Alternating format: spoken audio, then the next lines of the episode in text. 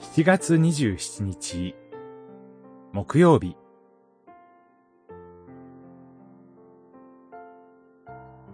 教会役員にふさわしい人物とは？テモテへの手紙1、3章。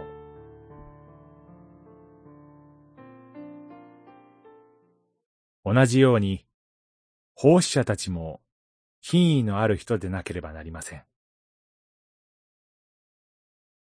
清い良心の中に、信仰の秘められた真理を持っている人でなければなりません。三章、八節、九節。パウロは、教会の監督や奉仕者に、ふさわしい人物について、様々な点から教えています。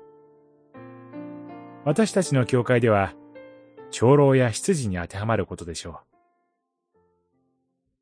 二つの職務には求められることに違いもありますが、多くは共通しています。結婚している場合、その一人の相手に誠実であり続けること。自分の家庭と子供たちをよく収めていること。寛容で争いを好まず、人の悪口を言わないこと。節制、すなわち自分を制し、冷静でいられること。酒に溺れないこと。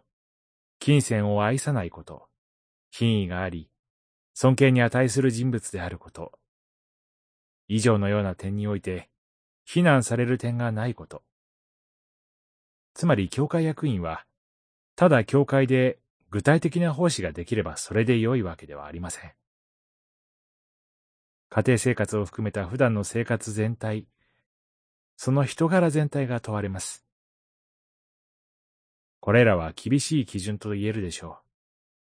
とても自分はふさわしくないと思えるかもしれません。